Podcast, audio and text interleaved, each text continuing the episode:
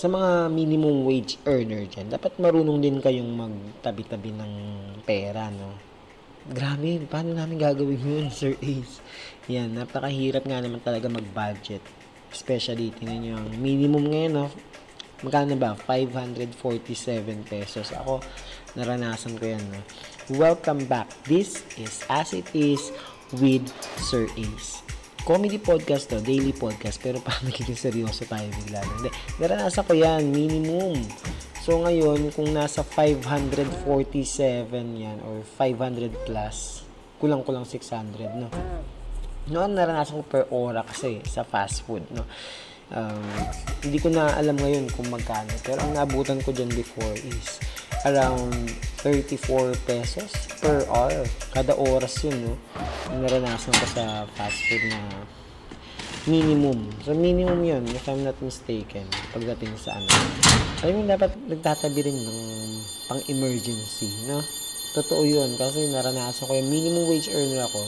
Ito naman sa, ano to, sa garments factory.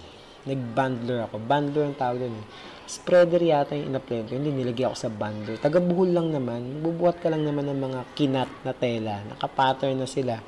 Okay? So, bubuhat lang naman. Oh, grabe, bubuhat lang. Ang hirap ng gawain. Maghapon mo yung gagawin. Saka magbubuhol ka. Magro-rolyo ka ng mga pattern. Tapos ibubuhol mo yan. Kaya sabi ko sa inyo nung isang araw, di ba?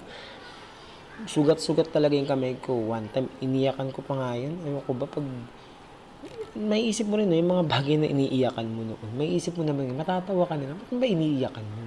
Eh, no, ngayon, sugat-sugat yung kamay mo nung panahon na yun. Hindi ko na alam, baka na-stress lang ako sa gastos. At sugat-sugat nga yung kamay ko. Meron pa dyan, ito, hindi ko makakalimutan yun eh. Parang malapit sa Independence Day yun eh. So, ano, alam niyo yung ano, uh, cotton buds. Ito, nakapanood ako sa Jessica So kasi yung babae, di ba, adik na adik siya sa cotton buds.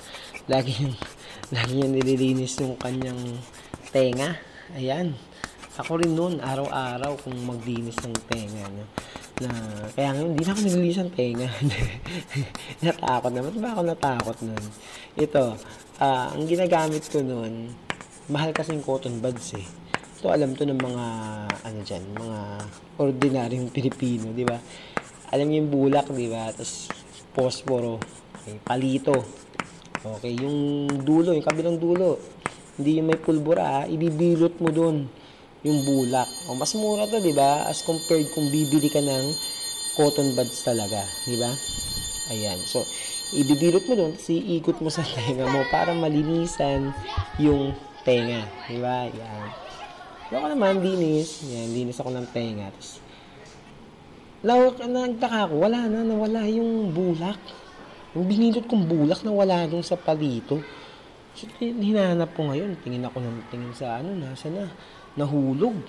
Inisip ko na lang, nahulog yung bulak. So, tuloy ako.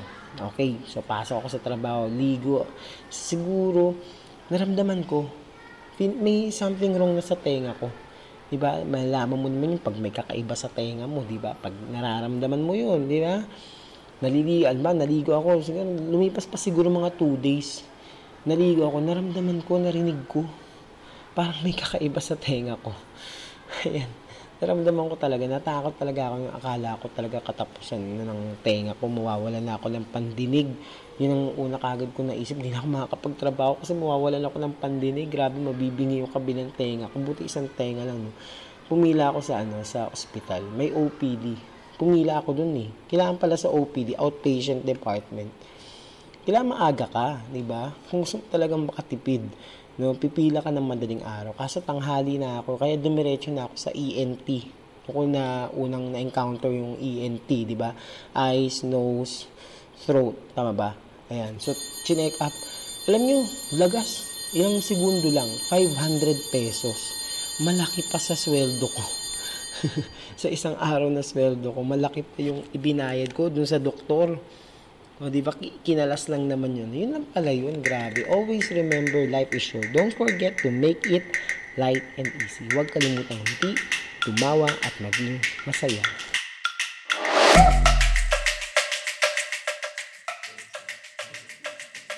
Good day mga ka-faculty. Good day to all our students and their parents. Welcome to season 2 of my pod. This is also known as the podcast with me, your host. I'm Ace Verhel, licensed professional teacher with over 10 years of teaching experience. At ito ang podcast na gawa ng isang teacher para sa mga teachers at para sa mga lifelong learners.